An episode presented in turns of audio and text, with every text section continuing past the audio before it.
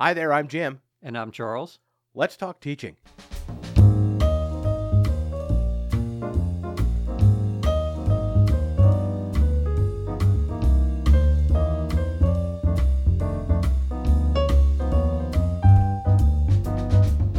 Welcome to Let's Talk Teaching, a podcast from the Center for Teaching, Learning, and Technology here at Illinois State University. I'm Jim G. Joining me today, Charles Bristow. Hi, Charles. Hi, Jim. Hey, we're talking ReggieNet. We always talk ReggieNet when we get together, don't we? we do a lot of talking about ReggieNet. Well, specifically, we're talking about uh, new for the fall of 2018. ReggieNet has gotten uh, more than a new coat of paint. There have been some significant upgrades uh, to ReggieNet. Tell us about it. Uh, there have, yes. We we did an upgrade to the new version July 26th, if mm-hmm. I'm remembering the date right. Mm-hmm. And we've got some new tools. We've got some changes to old tools that I think faculty will will like. The first thing you'll see when you log in is there's a little bit of a change in in kind of the overall mm-hmm. layout a little bit. Mm-hmm. Uh, the navigation buttons have have been streamlined a mm-hmm. bit, so they take up a little bit less space. So that's nice. Um, we have two new tools. Okay. So tools are the main things that you see in that left-hand navigation. Things right. like the the familiar tools that that you know are tests and quizzes, assignments, the syllabus tool, things mm-hmm. like that. Mm-hmm. So we have two new tools. One is a tool for it's called the attendance tool. Oh, for, oh yeah. For taking attendance, um, and it does allow you to grade attendance. And the other tool is called the Commons tool, and that's a I'm, I'm always having a hard time kind of describing what this one is. It's sort of a social media type tool. It allows students or, or any user in the site to, to post a mm-hmm. uh, kind of an update. You can post a picture or a link as well. And there's one level of reply. So it's kind of a social area course, cafe. I heard somebody refer to it as. Right. Um, it strikes me as being like a forum, but there is a separate forum tool which is much more in depth, and you can have threaded conversations, and there's and it can be graded. This one it, you cannot grade, first of all, right? Not directly from yeah. within the tool. So it, it, in some sense, yes, it, it is a very simplified forum tool. Yeah. You just yeah. have one discussion area. Yeah. You don't have multiple ones like you can have in the forums tool. Yeah but some faculty might be interested in using it just as a, a, a, simple place to answer questions or kind of build community within their course. So those are the two new tools that have been added to ReggieNet. Other changes, I know that there have been some significant improvements to a few of the uh, of the of, of, the greatest hits, for lack mm-hmm. of a better term. So I'm thinking in particular the gradebook and the and the test and quizzes tool. Yep. So in the grade book, they have improved the kind of the navigation and scrolling issues that, that I know some some faculty were, were having issues with. Um, so now all students in your roster are displayed automatically. There's a vertical scroll within that, so you can scroll up and down.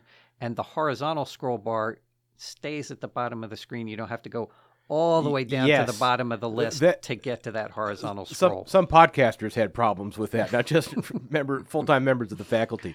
Uh, it was one of those things that, that just when they when the new gradebook tool, because the gradebook we're using is relatively new. Correct. And I think that was just something that got by when the community built it the first time, and yep. and uh, where they only had classes of eight with eight students in it, and so it didn't matter. that could be. Um, so yeah, maybe they all had that, that university has all small courses. So that's actually a, a big improvement. There's also a new uh, item order button in the gradebook that makes mm-hmm. it a lot easier for you to adjust the order in which you see items in the gradebook, you know, what order they are as columns, mm-hmm. um, at least within a category. You just click on the button and it's drag and drop within that to, to change the order. So that's made that a lot simpler as well. And um, as far as the tests and quizzes tool goes, I think there's another. The, the yeah, that's another big, nice biggie. new yeah. feature. Yeah. Um, there is now built into the settings um, something called, and now I'm trying to remember exactly what it's called. It the extended ex- delivery exceptions, which allows you to select a student or a group and change either the delivery dates mm-hmm. and or the time limit that a student has to take that particular assessment. Mm-hmm. Previously, if you wanted to manage that kind of situation, for example, if you had a student who had gone through student accommodations and was allowed to have extra time to take an assessment, mm-hmm. you had to duplicate the quiz, create a group, release the, the duplicate to that group, and then manually transfer a score. Mm-hmm. Now that's all built into the original quiz. It's much simpler to do. Yeah, I think that's and that was a long requested feature. So Yep. to, at least it was a problem that had long been identified. Faculty members were asking us come up with something to, Mm-hmm. Yeah. to fix this. So I think that that's a really uh, that and the gradebook uh, scrolling are, are two big uh, two big wins. Uh, there's been a little bit of change to the assignment tool. Oh yeah. The the first time uh, an instructor looks at an at uh, the assignment editing screen, they're going to see that all of the options have been reordered. Well, not all of them, but but quite a few. Um, it's a little bit disconcerting at first because you you might be used to seeing the the due date as as one of the first things near the top. That's been moved down. The the reorganization they did actually makes sense. They've kind of grouped similar things together now, so you know the the title and instructions are together. It's, a much more logical workflow, isn't it? I think. Yeah. It's just different than what we're used. So if you're doing it on muscle memory, you're gonna, gonna take a little while. to- Yeah, you might get a little bit of a cramp or something in your in your muscle, but everything's still there. Mhm. It's just in a somewhat different order, and and and it really does. It's an order that makes more logical sense, particularly if you've never seen the way it was before. Yeah. Um, another new feature in in the assignments tool is there's now kind of a soft delete. If you delete an assignment, kind of goes into a trash area, and that can then be restored without having to go through any rigmarole of contacting us and saying, "Oh, Cool. I accidentally d- deleted a, an assignment." And along with that, if there are submissions to that assignment, the submissions come back as well. Right. So you don't lose anything. So you're not losing your students' contributions or your Correct. students' data either. Yep. That's cool. Yeah, and that and people may not have realized that if you had accidentally deleted something, what you had to do was put in a help desk ticket or Yep. Mm-hmm. or contact CTLT directly, and and we would help you through this. So I'm familiar. You know, in my teaching, I I use Gradebook. Obviously, I use tests and quizzes sometimes. Certainly, make use of the assignment tool. I don't use the lessons tool a lot, but I understand that there were uh, a couple of additions, uh, additional features that were added this time around for lessons as well. That's correct. Um, so the lessons tool is a tool that you can use to um, present content. Mhm. You can also, uh, interspersed with that content, you can also put in links to other items within the course, like tests and quizzes, individual assignments, links to forums. You can now also uh, embed the announcements tool within a lessons page Mm-hmm. uh, which shows the, the most recent announcements. You can embed the course calendar if you're using that particular tool. And you can also embed the most recent forums conversations.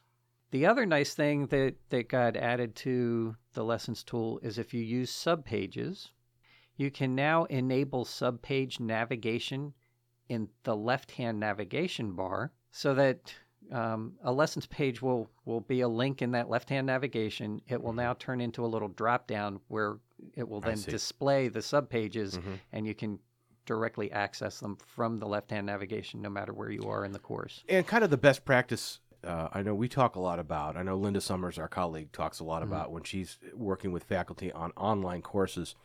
Is that you want to list out the, the the either by weeks? I know a lot of instructors do, or some other order on that left hand side menu, so they Mm-hmm. don't have to go digging too deeply into the system in order to find what they need to be doing, and to make sure that they're on track because of, of a self paced sort of learning thing. So that sounds like it's a it's a it's a pretty sort of handy tool. We we are uh, we have our challenge that we usually have when we talk about ReggieNet, which is that it's a very visual thing, and we're doing it. We're doing a very non-visual uh, podcast.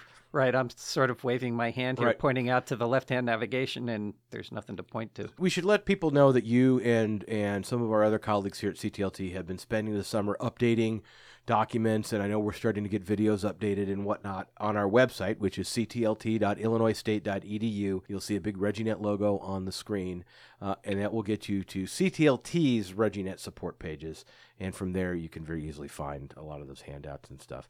So, uh, what else do we need to, to let people know? Um, well, one other thing that, that doesn't necessarily directly impact faculty as much as it does students is the mobile view has been Oh yeah, improved a great deal. Mhm. And I know some instructors also um, look at uh, ReggieNet on, on their phone if you want to check something quickly. The Mhm. particularly kind of the main navigation and, and just getting from one course to another that's has been vastly improved. And uh, I think. I think you're right. Students will really appreciate the the enhancements to the mobile view. In the survey we did in the spring of students, we found that more than half of the students who responded said yes, they do use their phone to access ReggieNet. They're not doing. We hope they're not taking quizzes and stuff on it. They're, it's not. Uh, most of them disagree that it's their primary way of accessing ReggieNet, but you know, I and I hear anecdotally from students that they want to just jump in and see what um, what's due today, or they want to jump in, or if, or if faculty members have opted to use uh, a communication tool in ReggieNet that requires them to log in as opposed to just getting an email. Right. That, that that's handy too. So yeah, it makes them easier. Makes it easier for them to to jump in and, and navigate around, and for instructors as well. So we probably need to mention. We may edit this out.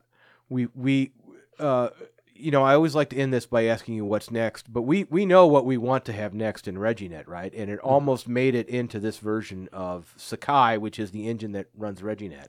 Right.